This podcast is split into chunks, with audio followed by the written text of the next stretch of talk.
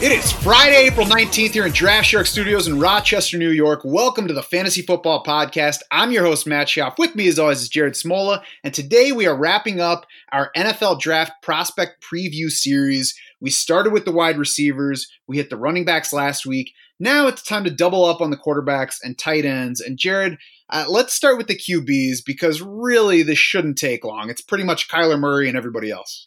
Yeah, exactly. Not not a great class, um, and not not a class that I think is going to make a much of an immediate fantasy impact.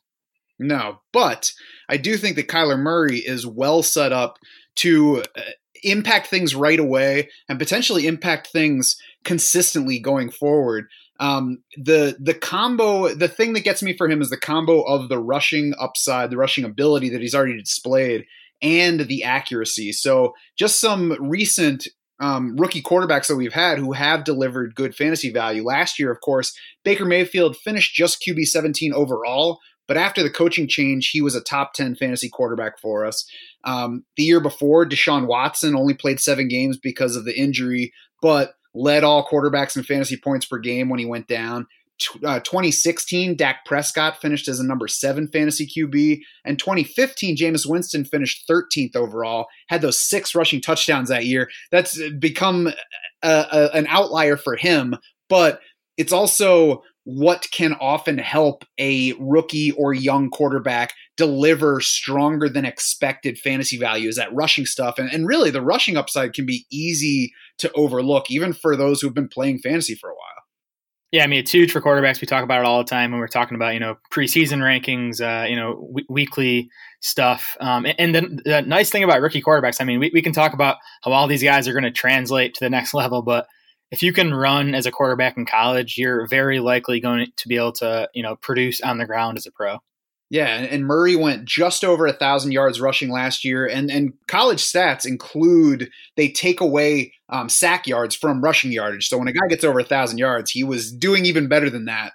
Lamar Jackson went over a thousand yards a couple times at Louisville. Deshaun Watson had a season over a thousand yards uh, at Clemson. Cam Newton for Auburn back in 2010. Colin Kaepernick did so three times at Nevada, and Vince Young twice at Texas. And those are the only guys since 2000 who have entered the NFL as viable starting candidates who had seasons of a thousand plus rushing yards in college beforehand. Dak Prescott fell just short, uh, 986 in his second to last season there. Mar- Marcus Mariota never cracked 800 yards. RG3 was under 700 rushing yards each of his final two years. Tim Tebow never got up there. Michael Vick never cracked 700 yards in his two years at Virginia Tech. So those are some, you know, pretty noteworthy uh, recent running quarterbacks and, and, gives just a little bit more context to how good and how productive Kyler Murray has been with running the ball, even just his one season as a starter. Right. I mean, he's really a unique prospect. I mean, I think the two best comparables I can make would be Lamar Jackson,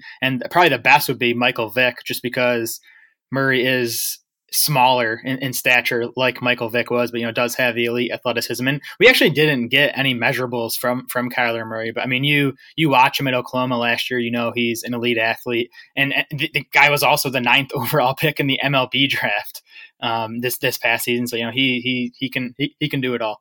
Yeah, and he can throw better than each of those quarterbacks, Lamar Jackson, Michael Vick. 16, I mean, not a stronger arm than Michael Vick, but up there in arm strength and ahead of those guys in accuracy. 69% completions last year. He finished second in the nation in passer rating, three tenths of a point behind Tua Tagovailoa, um, and 24 points ahead of number three Will Grier. Uh, led the nation in yards per attempt only three other players nationwide were within two yards of Kyler Murray's 11.6 yards per pass attempt, and only Dwayne Haskins and Tua threw more touchdown passes, and Haskins had 156 more pass attempts. So again, it's that combo of the rushing and the terrific passing from Kyler Murray that makes it easier to overlook um, the height that is nearly unprecedented for an NFL quarterback and just love the the tools and and upside that he's bringing.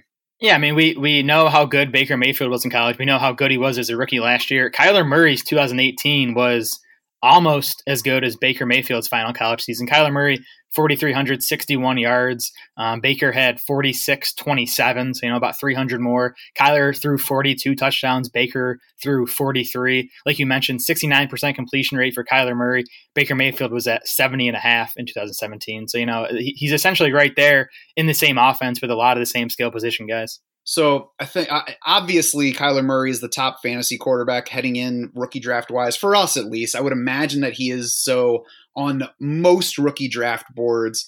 Uh, the bigger question I think is where he fits overall. And normally a quarterback is not. Uh, there, there might, there normally might be one quarterback fighting to get into the end of round one in rookie drafts, and normally that guy is not going to make it in. But for me, Kyler Murray is right in the middle of round one because you have all the stuff for him that we just talked about. We have a fairly weak running back class mm-hmm. and a fairly nebulous wide receiver class. I mean, we've we've talked on here before about how we like the receivers better than the running backs, but there's also not a whole lot separating um, a bunch of the players and even a couple of the tiers where it's it, it can be easier to say, all right, I'll go ahead and take Kyler Murray here, and I like the wide receiver that I'll probably get next round.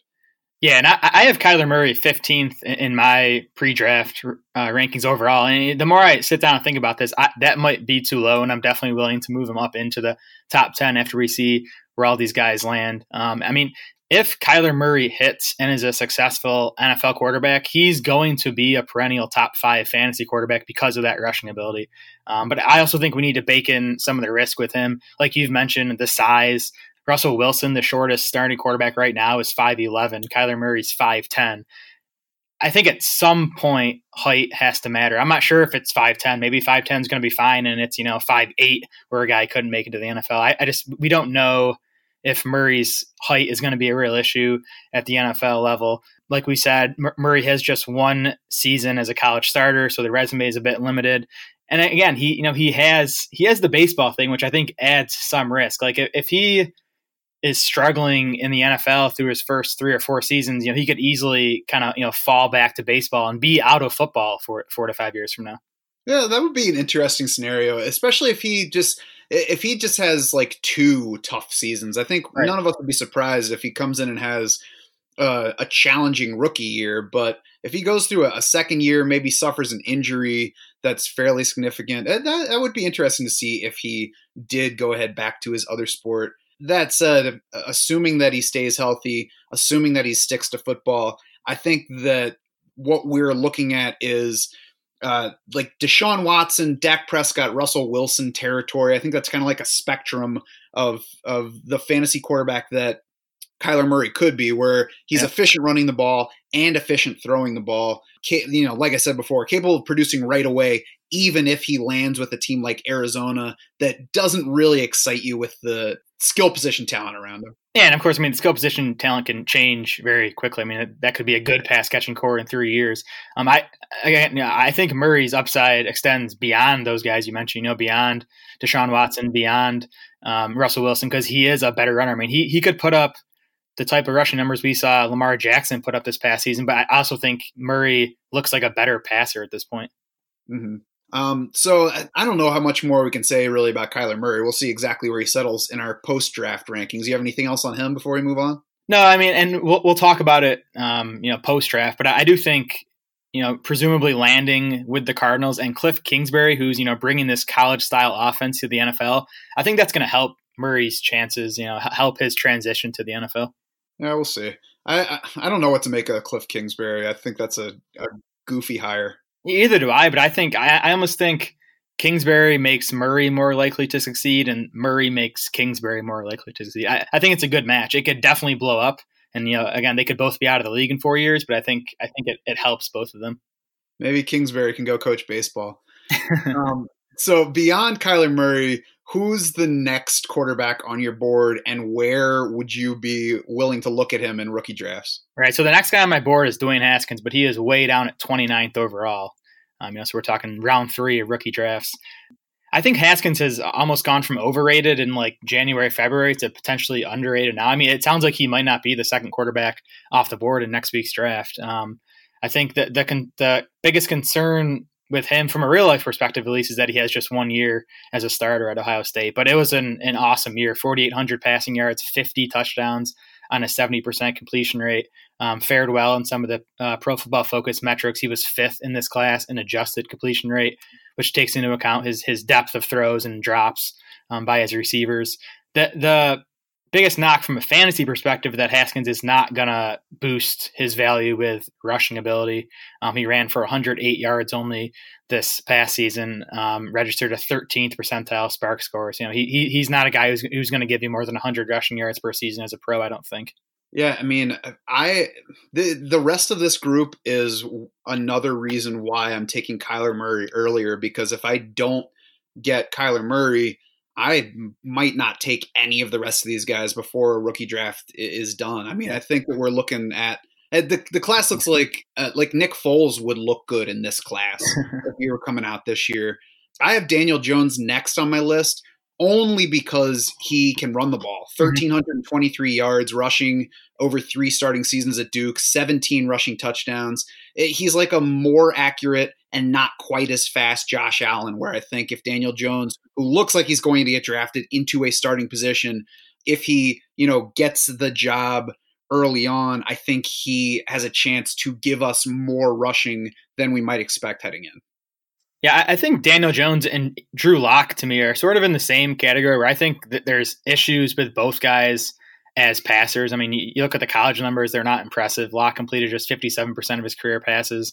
Um, Jones was at 60%. But I think both do, like you said, have sneaky rushing upside. Jones showed it in college, um, and he was he was a 79th percentile SPARQ guy at the combine. Lock didn't have the rushing production, um, just 409 total yards across his three full seasons as a starter, but he was 76 percentile SPARQ score at the combine. So I think there might be some some you know more hidden rushing ability with Drew Lock. So I think that's the argument for them that if either guy can make it as a you know long term NFL starter, that they could be a you know Andy Dalton to Aaron Rodgers type as far as rushing production goes at the NFL level. Yeah, I, I, saw Jay Cutler thrown out there as a Drew Lock comparison too. I think that might be also a good um, kind of meter for expectations on these guys. You know, they they could both be useful as fantasy quarterbacks at some point, but uh, it would have to be round four of a rookie draft before I'm giving them a look. And I skip over Haskins basically because I think somebody's going to take him before I would be interested in taking quarterback behind Kyler Murray. So I honestly, I don't, I don't really care about Haskins outlook at this point. I'll, it depends on landing spot and supporting cast, but Haskins just to me looks like someone who will never ascend beyond like tenth among quarterbacks in fantasy points because I, I, don't I don't I don't think he's an elite passer, and again he's not going to give you any rushing production. Mm-hmm. I'm curious to see where Will Grier from West Virginia goes. Um, he, he's not consistently among top prospects, not mentioned as a first round candidate in most places, but he has some big fans out there. I know Matt Waldman in particular from Football Guys does the rookie scouting portfolio every year. Um, Matt Waldman has Will Grier number one among quarterbacks ahead of Kyler Murray. Um, so that kind of ranking makes me take notice, and I'll be curious to see where Will Grier lands. And then to a lesser degree, Ryan Finley, who also tends to fall down the board, but also has a few scattered fans out there that say this guy is better than most people think he is. Yeah, I saw a decent amount of Finley watching uh, Kelvin Harmon and, and Jakobi Meyers, and he he he flashed a bit, I'll say. But Will Grier is my quarterback five, and I wouldn't be surprised at all at all if he ends up being you know the second or third best quarterback in this class. Um, completed sixty six percent of his passes over the past two seasons at West Virginia. He got a better Pro Football Focus passing grade last year than Dwayne Haskins, Drew Lock, and Daniel Jones. Um, he finished sixth in this class in adjusted completion rate. So I, I think he he, he has some ability as a passer, and he's a decent athlete again, where he could you know give you some sneaky rushing ability as a pro.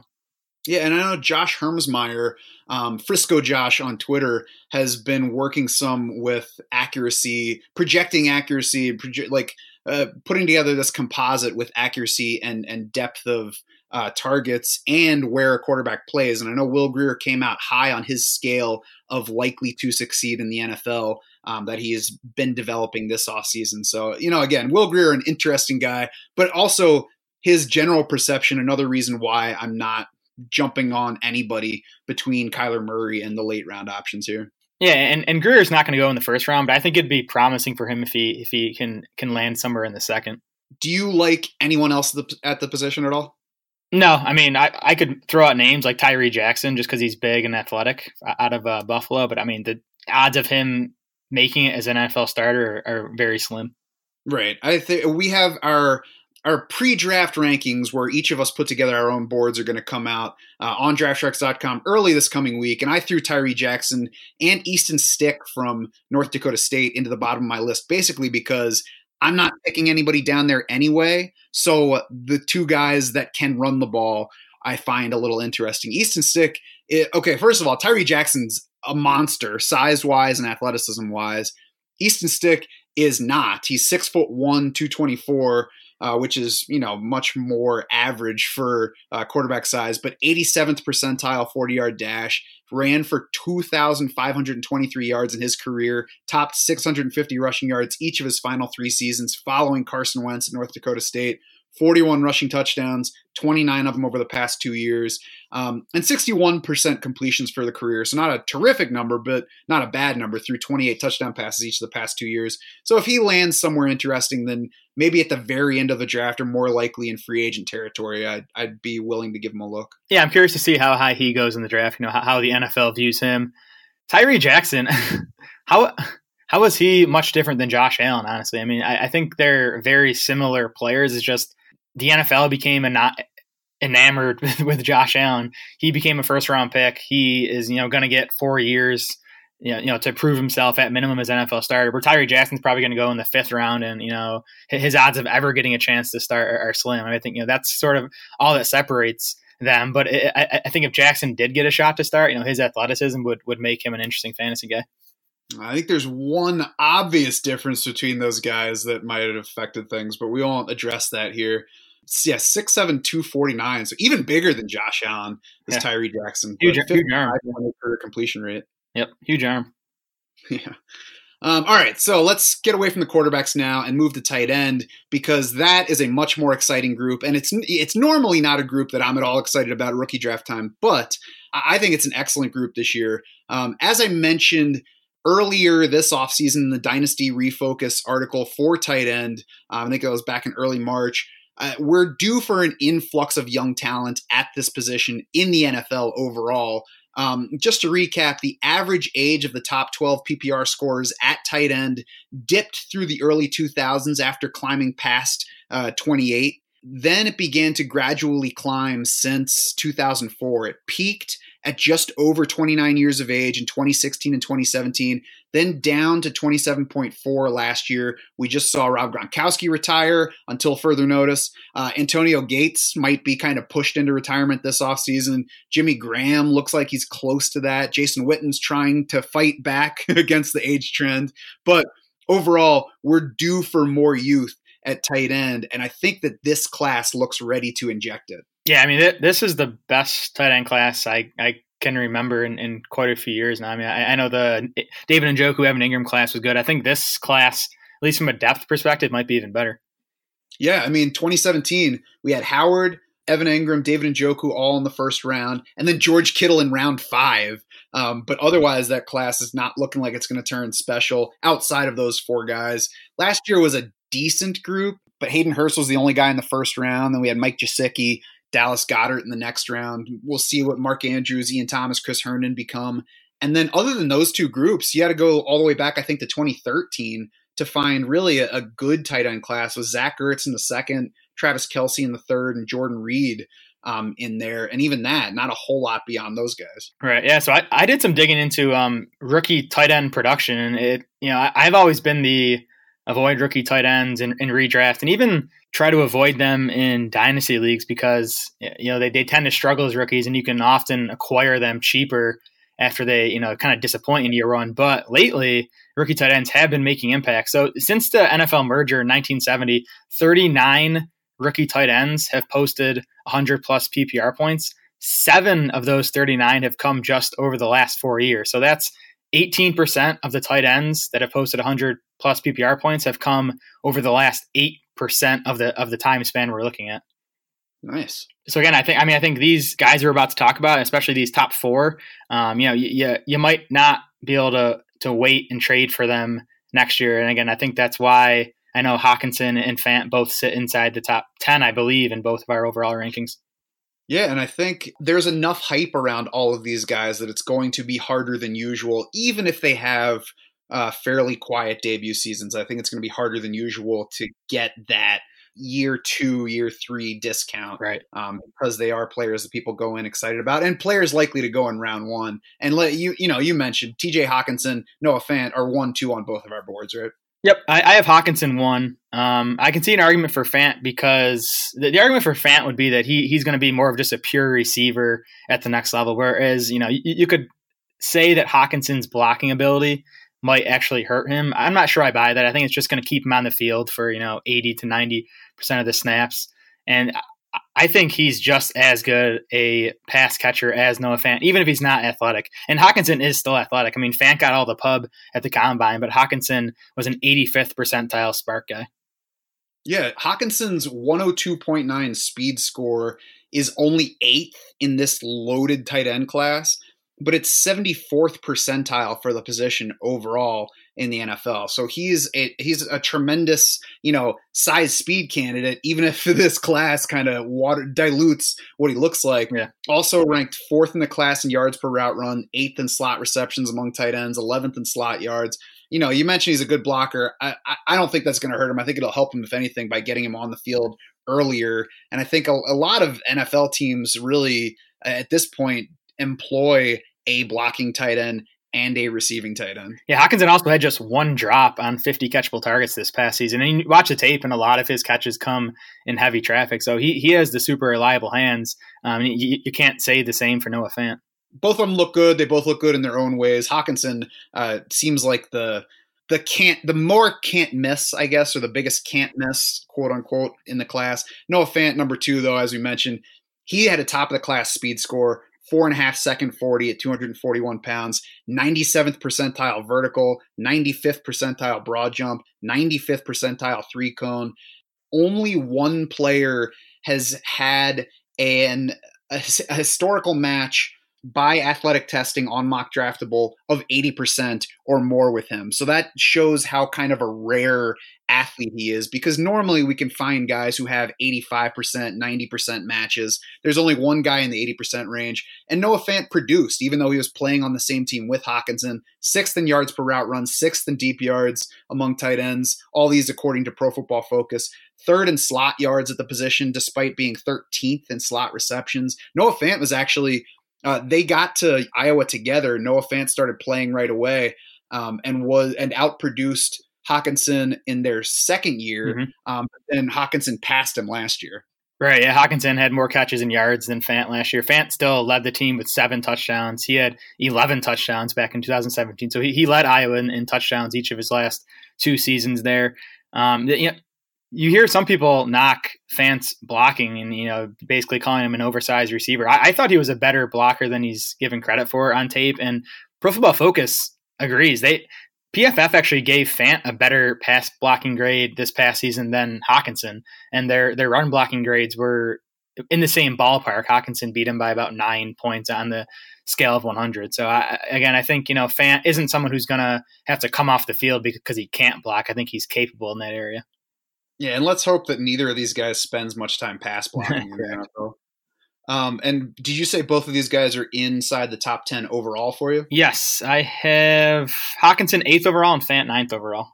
Yeah, I'm going for those guys in the same range um, because uh, even though I think it's a, there's it's a tight end class deep on talent, I don't love the running backs as I've said, and the wide receivers. I think that I can still get a good guy in round two, and I want to get one of these top tight ends. There are fallback options if I don't get a top tight end, but I want to get one of these guys if I can. Yeah, I mean, I think it's a it's about acquiring difference makers, and I think you know a lot of times we talk about the top tight ends in draft classes, and, and, and we're saying you know you know this guy could be a tight end one in, in two or three years. I think Hockenson and Fant could be top three to five tight ends within the next one to two years now. Mm-hmm. Uh, number three on the board, uh, Jace Sternberger, and I believe he's your number three as well, right? Nope, I have Irv Smith three and Sternberger four. Oh, well, I'm going to talk about Sternberger first then. Gets lost a little bit athletically because of how strong this group is, but He drew the highest receiving grade of any tight end this year from Pro Football Focus. Had numbers: 48 catches, 832 yards, 10 touchdowns in his lone season at Texas A&M. Fifth in the class in market share of receptions, fourth in market share of yardage, first in market share of touchdowns. It took it caught 40% of Texas A&M's touchdown passes. The next guys were Keenan Brown at 33.3%. Talk more about him in a couple of minutes. Caleb Wilson at UCLA at 30.8%, and then Fant at 25.9. So um, Sternberger was ahead by a pretty healthy margin in that range. It, he still tested well athletically. Um, speed score is still solid. It's above average for NFL tight ends but he he gets lost a little bit on that front just because of how strong the rest of the class is there. Yeah, I was honestly surprised he didn't test better at the combine. I think on tape he he looks like a plus athlete, especially at his size. Um, my, my biggest knock against Sternberger is just that he does have that one year of production. You know, he, he had one catch across two years at Kansas. Then he transferred to a junior college before um, arriving at Texas A&M for just one year. But yeah, I like the tape. Greg Cosell has Jace Sternberger as his number two tight end in this class, ahead of Noah Fant even. And Cosell comps Jace Sternberger to to Travis Kelce, so you know high high praise there. And again, I think Sternberger probably not quite the upside of Hockenson. Yep, definitely not the upside of Hockenson and Fant, but um, you know he's a guy who definitely looks like a fantasy starter um, in the near future.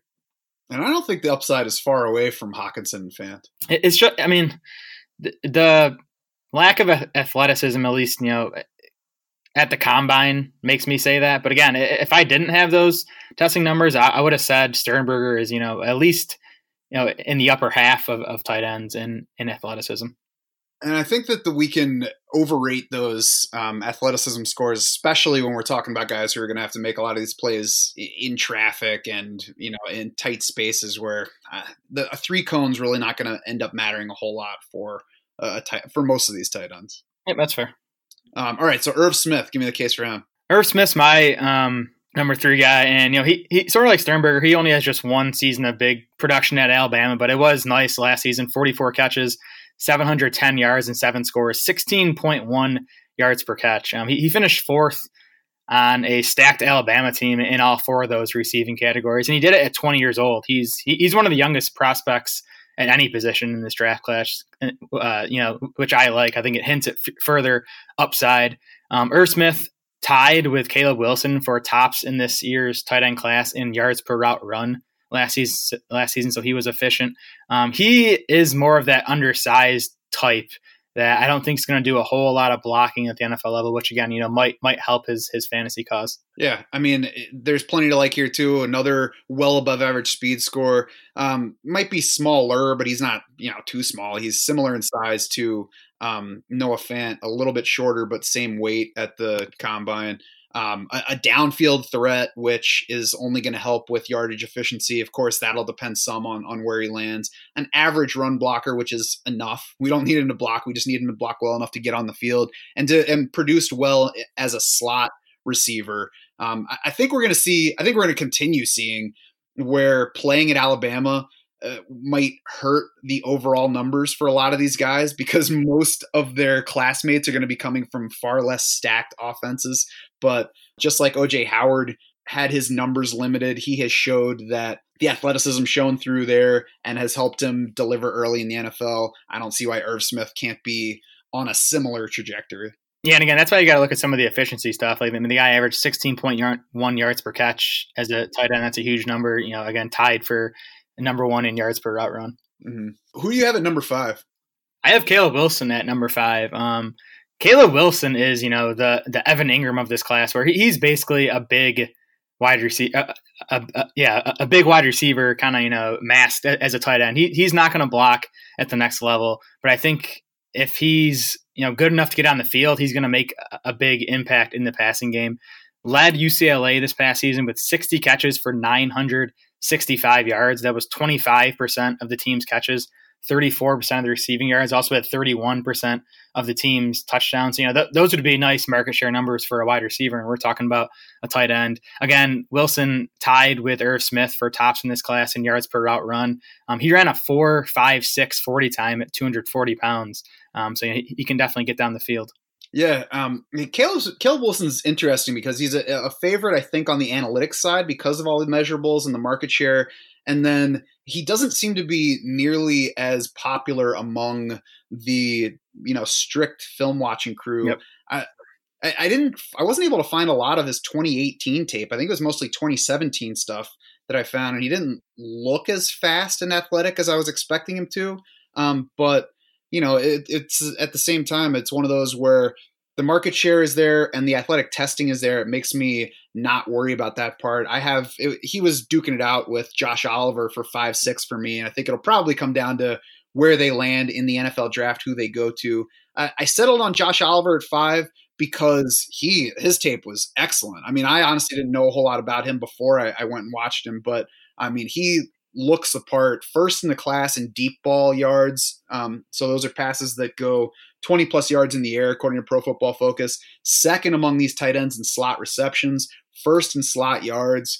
Um, a below average run blocker, I don't care as long as he gets on the field. That might be the kind of thing where it, it slows his early um, snap count and, and, maybe affects his numbers that way. So maybe he's not as good a bet for early production as the top guys that we mentioned. But Josh Oliver looks like a guy who's going to be a significant receiver in his NFL offense. Yeah, I, was impressed by his tape too. I do think you need to factor in that it came against lower level uh, competition. You know, he was playing at San Jose State.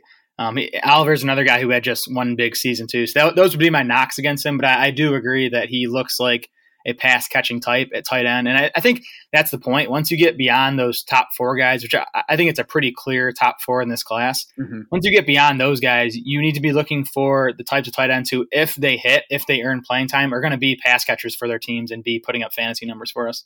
Yeah, I agree with it being a, a pretty clear top four. Um, and we talked about where we would have the two Iowa tight ends, which is similar range. Um, so beyond those guys, where would you slot Sternberger and Irv Smith, and then you know Caleb Wilson, Josh Oliver? Yep. So I have Irv Smith at um, 22nd overall and Jace Sternberger at 27th overall. So you know, talking late second, early third round of rookie drafts. Yeah, I'm. I would look Sternberger earlier in round two. I mean, near the one-two turn. And I think probably our big difference is that you're going after the running backs earlier than I am. I, am yeah. fine with sitting back and waiting to see who's there in round three because I think there are probably going to be some running backs that I like relative to the class even at that point. So, uh, you know, obviously, if I take TJ Hockenson in round one, I'm probably not going to take Jace Sternberger in the middle of round two. But if I get Kyler Murray or if I take something else in round one, then I, I would like Sternberger earlier than later. And I would have Irv Smith in that round two as well, um, with Josh Oliver probably in round three. Sure, and, and, of course, I mean, especially when you get further down the rankings, I think landing spot should matter more. So, you know, a week from now, when we know where all these guys are going to be playing, um, you know, th- they could be higher or lower in the ranks. Yeah, yeah. NFL draft position, where they go in the draft, and where they, uh, which specific teams they land with, are certainly going to change these. Um, even uh, potentially the top fives beyond these top six players that we just talked about. Uh, any sleepers for you at the position? Yeah, I'm gonna mention. I, I believe it's Kahale Warring. He's from San Diego State. Um, I, I, Kahale Warring, actually. What is it? Kahale Warring. Really? Yep. Kahale Warring. Pronunciation. okay, yeah, he's a guy that I've seen some film types really like because he he beyond T.J. Hockenson might be the best blocker at tight end in this draft class. And he's an he's an interesting story. He didn't play football until his senior year of high school in 2014. So he's a guy who, you know, theoretically should have a lot more upside to come. And you look at his numbers, only 31 catches, 372 yards, three touchdowns last year. That came in a run heavy San Diego State offense. He actually led the team in catches, finished second in receiving yards, tied for the team lead in touchdowns. So he's a guy I think, um, you know, in, in, the middle round of the NFL draft, um, you know, could be an interesting sleeper to see where he lands. Yeah, and he was another good look, good looking one on tape. Um, as you mentioned, started football late, but played a bunch of other sports before that: water polo, swimming, cross country, tennis, soccer, and basketball, all at the high school level. I got all this from uh, Dane Brugler's uh, NFL, you know, prospect report for the Athletic. Um, he has him as his number four overall tight end. Uh, Warring was a walk on at San Diego State, earned a scholarship in 2017, then left after his junior season. Uh, you mentioned the market share looked better than the raw numbers, but a, a, a, player that should be growing should have upside beyond what he's done to this point and, and, fun to watch. So I, I agree with him as a top sleeper. And there are lots of other guys in this class where we got to watch where they land. Um, Stanford's Kaden Smith, Utah State's Dax Raymond, a couple of guys from the SEC, Dawson Knox at Mississippi, Foster Moreau at LSU has a, a bunch of closet fans. Uh, I wasn't able to find a whole lot of tape on those two guys, but their measurables are terrific. They have some fans out there, so I'll be curious to see where they go. There's just there are a bunch of tight ends where this will be a position to not forget about it right up until the end of rookie drafts with, with guys worth taking a shot on. You, can't find tape on Dawson Knox because he caught like 12 balls in, in, his entire college career, but he he did evidently blow up his pro day. Um, so yeah, he's he's someone to keep keep an eye on. Yep.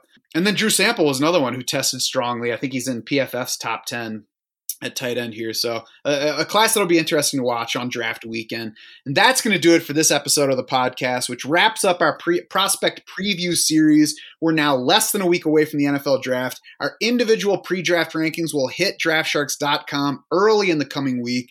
You can see our starting points, where we differ with each other on these players, and who might create some arguments once they have NFL draft and NFL landing spots. Then, of course, the draft will start next Thursday. We'll be reacting to it live as it happens. We'll of course have shark bites going. We'll be on Twitter. We'll probably do some periscoping, right? Like we did last year. Oh yeah. Oh yeah, for sure. A couple of draft reaction podcasts coming after the picks. Then it'll be time to finalize these rookie rankings for dynasty purposes. Quickly after that, you're going to find our 2019 projections by request. We are going to be publishing those much earlier than usual on draftsharks.com. So make sure you're a DS insider for all that stuff. Be ready for all that content that helps you dominate your draft every year. You can also find us on Twitter. We are at Draft Sharks. Jared is at Smola DS. I am at Schauf DS. It's S C H A U F. For Jared Smola and the rest of the Draft Sharks crew, I'm Matt Schauf saying thanks so much for swimming with us.